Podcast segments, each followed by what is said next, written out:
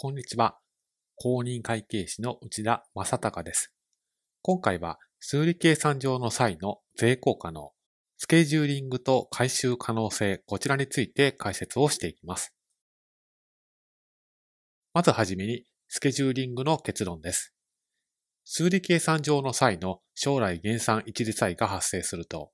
こちらは長期債として取り扱うこととなります。背景としては、個別会計で発生する際と性質は同じであるということ。そして、長期債、こちらについては性質が同じなのであれば、回収可能性の判定でも同じように扱う必要があると。まあ、そういった二つの考え方が根拠となっています。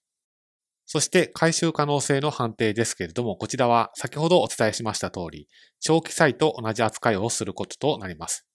進め方としましては、個別の一時債にプラスをして回収可能性を判定するということ。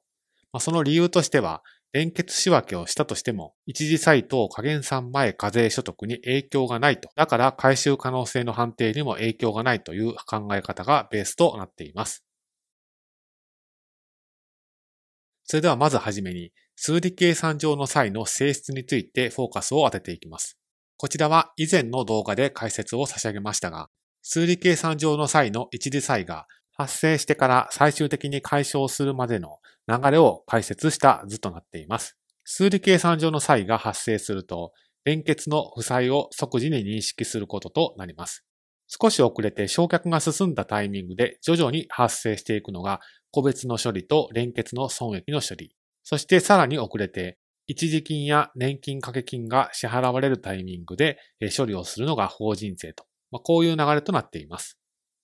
ですから、連結の負債と連結の損益、ないし個別の間に、そして個別や連結の損益と法人税の間にも一時差異が発生するということになります。つまり、連結税効果と個別の税効果、どちらも数理計算上の差異がベースになっていると。